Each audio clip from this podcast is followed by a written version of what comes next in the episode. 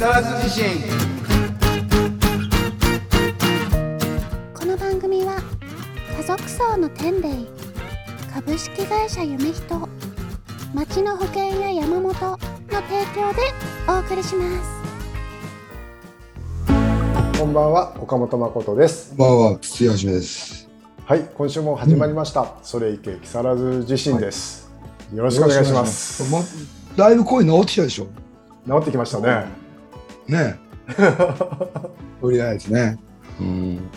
まあ来週の放送の時にはもう完璧かなっていう、ああ、うん。早く完璧になってほしいですね。うん。歌っちゃおうかなみたいああぜひ。なぐらいな、喉が完治した時には。うん、そうだよね。例えばさこの間、東京タワーのレッドに行きましたね。あ行きましたね。うん。どうでしたか？バーチャルリアリティ、うんすごいですね。本当にもうそのゲームの世界に自分がこう入っているかのような技術もそうだし、あとなんかこうボッチャとかやったじゃないですか。うん。ああいうまあ競技みたいなスポーツもなんかすごくリアルに、うん。うん、なんかね採点とかまで含めて。そうだよね。デジタルでできる世界とかうんうん。ねあとプロ野球選手と対決ができるとかさ、ありましたね。うん、岡本君バンバン打ってたじゃん。ああ当たりましたね。ね。たまたまですよ。俺なんてだって一球も当たんなかったよ。早かったですもんね。早いよ、うん。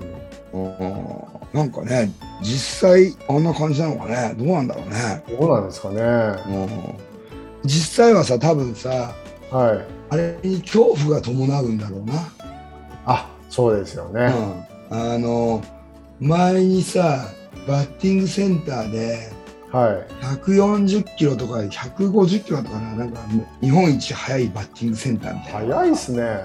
そう。でそこ立ったバッターボックスにはい。めっちゃ怖かったもんうわうわーみたいな。うわ怖えみたいな、でも2球目とかからもう怖くて 当たってもさなんか手しびれちゃうっていうか、はいはいはい。うんすすごーみたいな。全然違うなっていう、うん、感じがししましたねなんかね。レッドで印象こう残ってるやつは何が残ってますか？そうですね。レーシングゲームとかね実際にやらせてもらったやつとか。うん、面白かったですけどうん。ねうん、車のやつねはい。グランツーリスモ。うんうんうんうん、なかなかね激しいよねあれもね。うん。確かに確かに。ああいうのはさ家で手軽にできるようになったらいいのにね、ああどんどんでもなってくるんですかね。あの VR はさもっと軽かったらいいよね、ああそうですね。結構煩わしいですよね重たいのこう。そうなんだ目の前によくっつけるのが、そうなんだよ、うん、VR だともうなんか30分ややるともう死にそうになるね。首とかこううんうんなんか体が、確かに。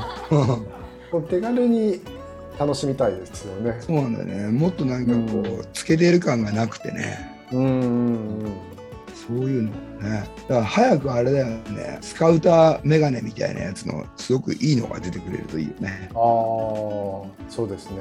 なんかほら一時さはい。どっかがなんか出すみたいなのはアップルだっけ？ありましたね、うん、あったよね。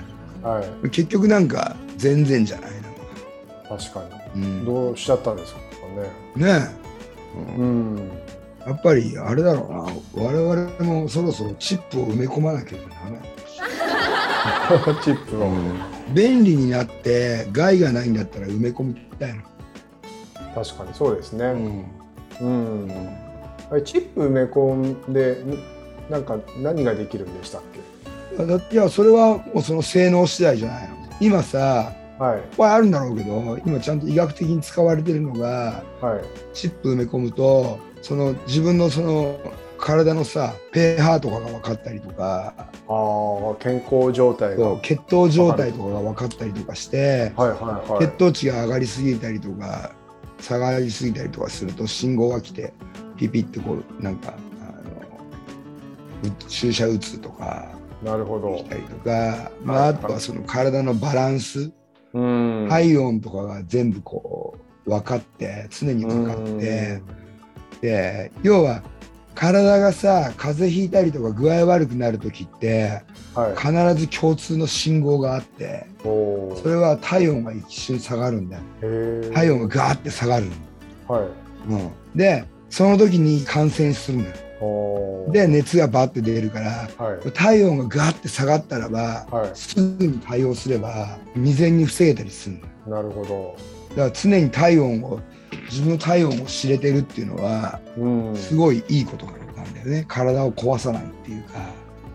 いいですね。いいんだよ、うん、だから大体がその人間のやっぱ脅威になってるものって感染なんだよね、うん。は風邪みたいなものっていっぱいあってい、うん。えーそっからなんか何かが起きたりとかお腹痛くなったりとかもその、うん。まあ感染なんだよね。その風邪ウイルス以外にもさ人間にとって心筋とかいろんななんかいろんな菌があって。はい。でそれがこう腹痛を起こしたりとか頭痛を起こしたりとかっていう感染なんで、その感染しやすい時っていうのはしそうな時ってのは下がるから。うんうん対応すればいい、うんなるほど。チップ埋め込みたいよね。埋め込みたいですね。でその今だからまああるんだかどうなのかわからないけどこうやってチップ埋め込めば、その脳神経とかとさそれがうまくつなぐことができればさはい。こう電話の受信とかもできるかもしれない。脳に対して。おー。えーってこうなってさ。要するにその ハードというかさスマホはここに置いといて体内に入れる必要ないんだよね。うん。スマホで受信したものを情報として脳神経にチップ通して脳神経に入れれば要は耳から聞いてるのと一緒じゃん。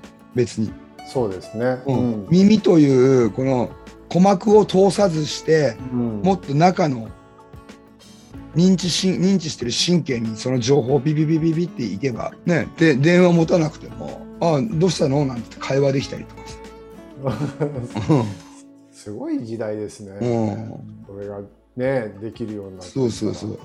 こっちから信号を出せば手使わなくても携帯の番号を押せたりとかうんうんうん。に話しかけられたりとかそのうん。何もしなくてもとかね。でそれは今度目の神経とかにこうそれを伝達することができれば眼球にそれが移ったりとかするわけでしょ。うんうんうん。そう今度目つぶってるとさ映画が見えるとかさ。なるほそう。神経細胞に情報伝達を。どうん。でしかもさ人間ってやっぱそれがさシナプスっていうさ電気で行ってるんだよ脳の中はいはいだからその原子となるものが一緒だからさはい。こっちはすごく弱い電波なんだけどうん。スマホとかも電気だからさ。うんうんうん。使ってるもの一緒なんでね。こう投げ方次第っていうかこう情報の与え方次第でうん。全くこうそれが同じね手つかなくても頭の中だけでそれができるみたいなうん。すごいよね。すごいですね。だこれは俺ねうん。かなりこの技術はこっから2 3 0年でかなり進むと思うよ。うん。この間見たレッドの次の世代ですね、そうそうそうそう。うん、VR ももうそんな大きなのこうつけなくても。眼球で全部、眼球でいけるし、うん。あの岡本君みたいな感じ。でとテレパシーのように会話していた、あうん、85ぐらいになって俺たち。元気にしてんのなんつって。ビビビッつって、ーおー。うん。でもいいいいですよね、うん。本当だったらもうそういう技術なければなんかお互いこう耳が遠くなってね 会話もままならないかもしれない。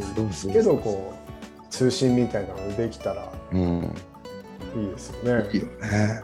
うんすごい未来がすごいよねなんかね、あーすごいですね。うん、スーパー未来うん、なんかどんどんどんどん進んでますもんね。なんかもうここれ以上はないだろうみたいな感じでは全然ないですもんね。うん、まだまだ新しい技術が。うん、飛行あの車も空飛びそうだしね、そうですね。うん、もうすすごいことになるんじゃない。のうん。街もさどんどんこう今回のこのほらウクライナとかロシアの戦争があってさはい。これが仮にさ戦火が広がってしまってさうん。日本も戦争に巻き込まれてしまってさはい。東京がさ焼け野原になってしまったりする可能性ってゼロパーではないと思うんだよね。第二次世界大戦でそういう風になってたりとかするからさ。うん。そうなった時にさ新しいネオ東京が開発される時が来るわけじゃない？はい。その時の東京とかの区区画整理とかも完璧なんだろうね。無駄がないとうん。そうですね。直すみたいなさ。今の東京でもねこう,、うん。こうしとけばよかったのにっていうの多分いっぱいあるでしょうからね。いっぱいあるよ。いっぱいあるよ。全部直されるんでしょうね全部直されるんだよ。一方でその未来がすば未来はすごいなっていう一方でうんはい。話はクルリンパと大島の話大島ってあの東京都の大島ですか？そうそうそう。おはいはい。大島はその逆だよ。スーパー原子だよ、あそうなんですか？原始的だよ。原始的。あおー。もう未来はない、そこまで言っちゃっていいんですか、いやもちろん大島も未来は未来に大島は存在するんだけどもでも、はい。大島ははい。恐竜とかが歩いててもおかしくないぐらい。本当ですか？ほんとほんといやマジだってあのね恐竜がウィーとかティラノザウルスがグエーとか出てきてもおかしくないぐらいはい。すごい密林がいっぱいあるし、あ密林、うん、おすーごい原始空間、筒井さん。1年ぐらい大島に住んでらっしゃったんでしたっけ？そうそうそうそうそう。そう活火山がまだあそこ三原山っていうのがあってさ、はいはい、うん、まだいつ吹くかわからない。おー。グツグツグツグツしてるからね。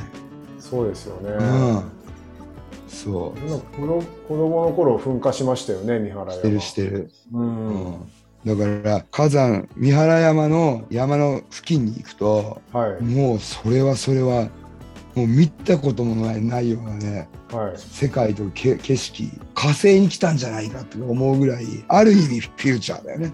そういった意味でえー。昔すぎて。今でも普通に見に行けるんですいけるいける。だだから吹いたから火山灰がバーって吹いてるから、はい。火山灰がこうなんていうのまだゴロゴロしてていっぱい。でどんどん今こ細かく砕かれてってるところだからはい。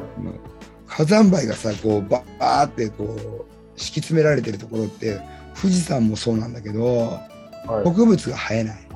富士山もほら下の方のさはい。もう土化してるところは樹海って言って植物がうんバーってなってるけど、はい。噴火口からほら山のこう7合目ぐらいとかまではさはい。全部火山灰でつるっな山じゃん、はいはい。あれ植物生えないんだから火山灰、おうん、ー大島もそんな感じ大島もそんな感じ。ももう富士山よりも最近に吹いてるんではい。あのもうでっかいやつはもう3メートルぐらいの岩石とかもそこら中に転がってたりとかして、へでも辺り一面ーはい。黒砂漠って言ってさはい。あの溶岩のさかけらの砂漠があるから、はい。うんもうそれはそれはすごいよあそこは、へえもう遠くに恐竜とかが本当に歩いたりとかしててもおかしくないぐらいの景色だよ、へえうん、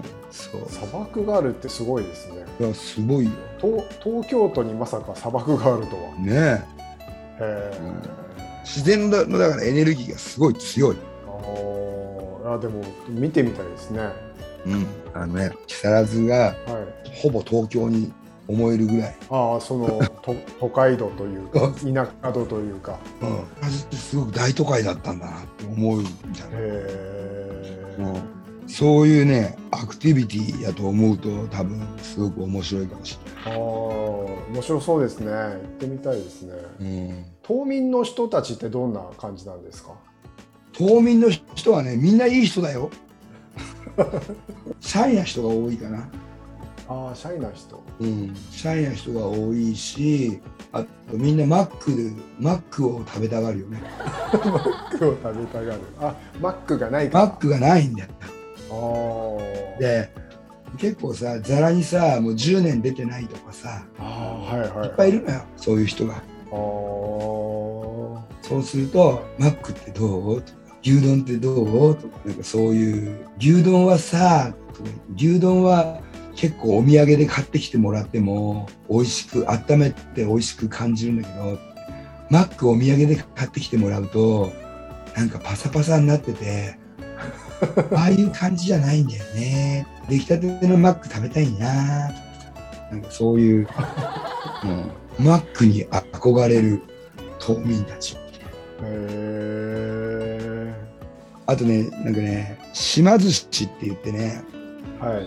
あれなんなんだろうあれシーラかな。おーシーラちょっと魚がシーラだと思うんだけどはい。白身の魚をねはい。寿司があるので島寿司って言うんだけどいろんなところで食えるんだ。寿司屋以外でも。はい。タレが違くてどこも。タレがついててさ。はい。漬けになっててさ。はい。それをね食べ比べるのもまあ面白いかな。うーん。うん。でもねまずいところめっちゃまずいんだよねなんか。まずいの嫌ですね。嫌なんだよ。うん。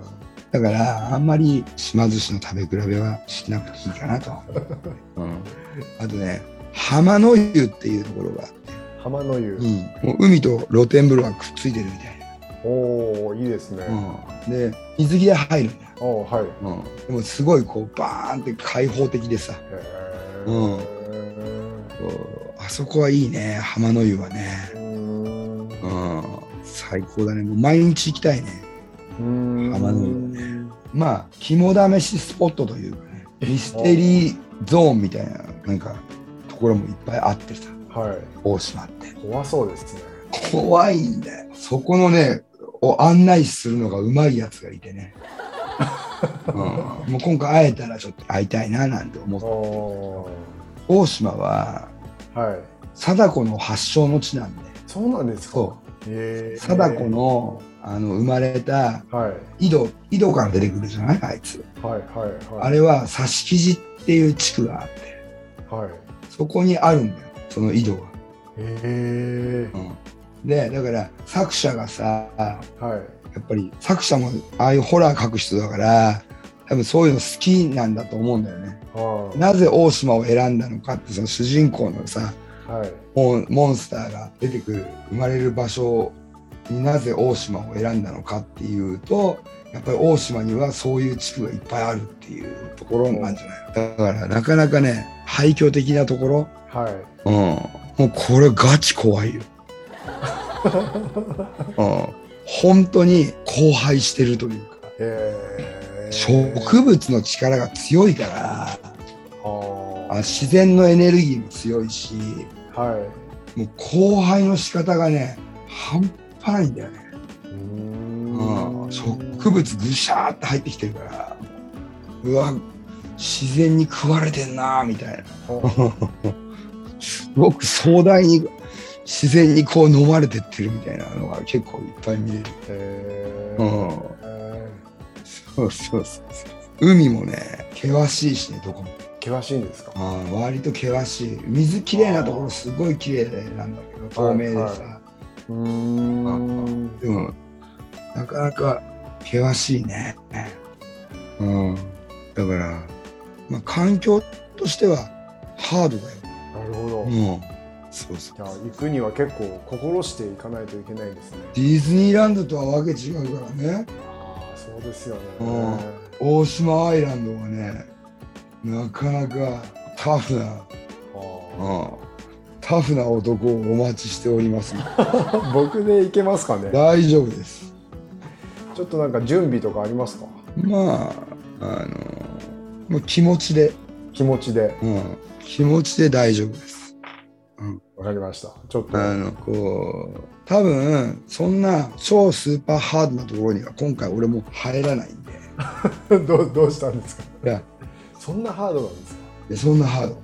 ああうん、まあ、一箇所に行こうかなとは思ってるところはあるんですけどね。うーん。でもなんかまあまあ、車でだから車もほら四駆みたいなやつ借りたでしょ？借りて、はいはでそうすると結構道路以外も走れるから山とかビビーって。横転しないようにしないとね。横転嫌ですね。横転嫌だよね、うん、であんまりなんかそういうハードな走りは控えめにしてというかね、はい。うん、やばそうなところはこうゆっくりそうですみねたいな、はうん、三原山どこまで登っていけるかみたいな感じでぐーっと結構ギリ上まで行っていはい。ぐーっと帰って。できるんですか？え？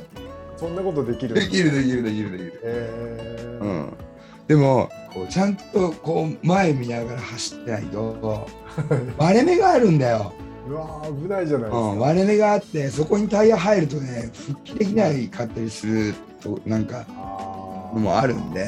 だからまあちょっとその辺はね気をつけながら、ーはうん、車での探検も結構いっぱい楽しめるよ、いおー楽しみですね。うん、車での探検かなりガチガチ探検だよ、えうん、あこっから先はやばいやばいって。感じ、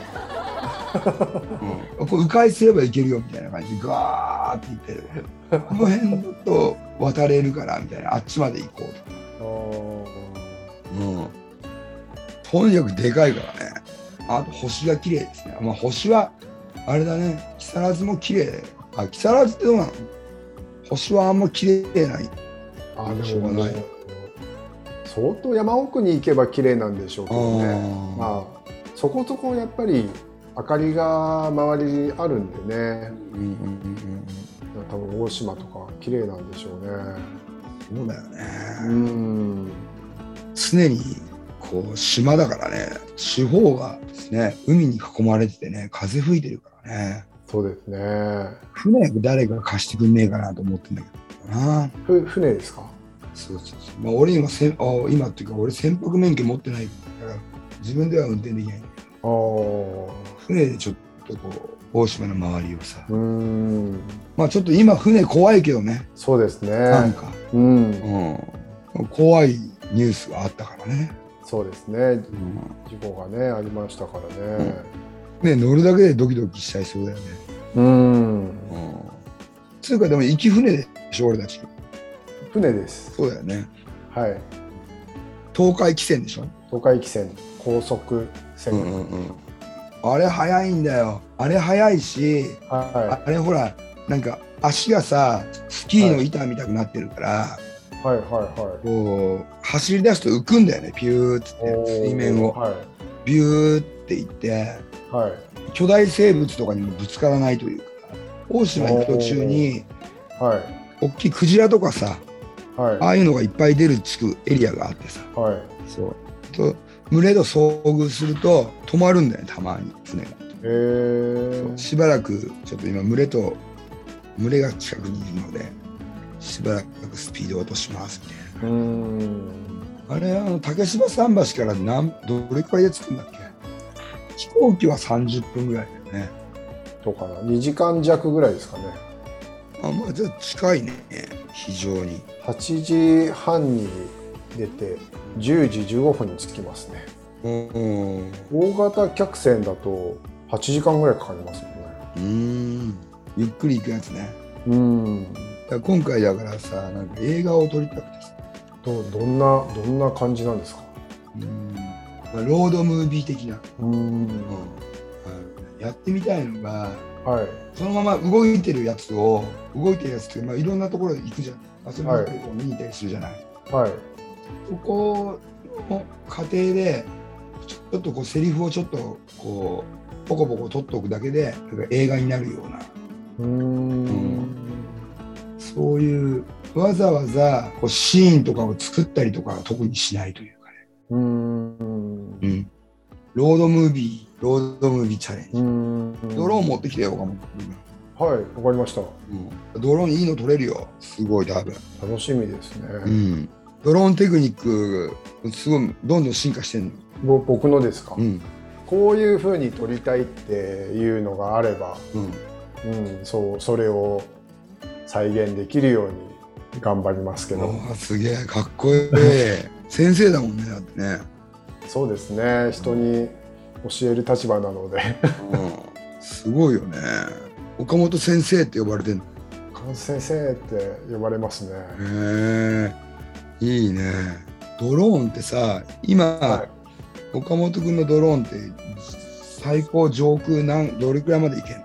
うーん性能的には多分 300m400m ぐらいは行くと思うんですよ。ただ航空法で 150m までっていうのが決まってるんで、まなるほどなるほど、あ、それ以上飛ばしたければあのちゃんと許可取ってうん。やらないと、うん。ヘリコプターとか飛行機とぶつかっちゃう可能性があるんで、ああなるほどね。はい、で飛ばしちゃったら怒られるの？見つかっちゃうの？レーダーに乗っち出ちゃう。もうバレバレですね。あバレバレなんだ。はい。へえ。本当に今禁止区域うん。飛行場の周りとかうん。ドローン飛ばないんですよ。あそう。モーターが回んないんですよ。マジ？制御されてて。電波で？はそんなこともできるんだね。いそうなんですよ。すごよくできてるんですよ。いへえはい。ということでそろそろお時間ですね。ちょっと聞いてよマイクロフォンと木更津自身また来週。バイバイ。番組ではあなたからの投稿をお待ちしております。公式ホームページのメールフォームまたは Facebook ページのメッセージよりお送りください。投稿内容は相談感想何でもお待ちしております。なおこの番組はポッドキャストでも視聴できます。聞き逃した方また聞きたい方ポッドキャストで会いましょう。本日の曲は504ズボンで Kiss Me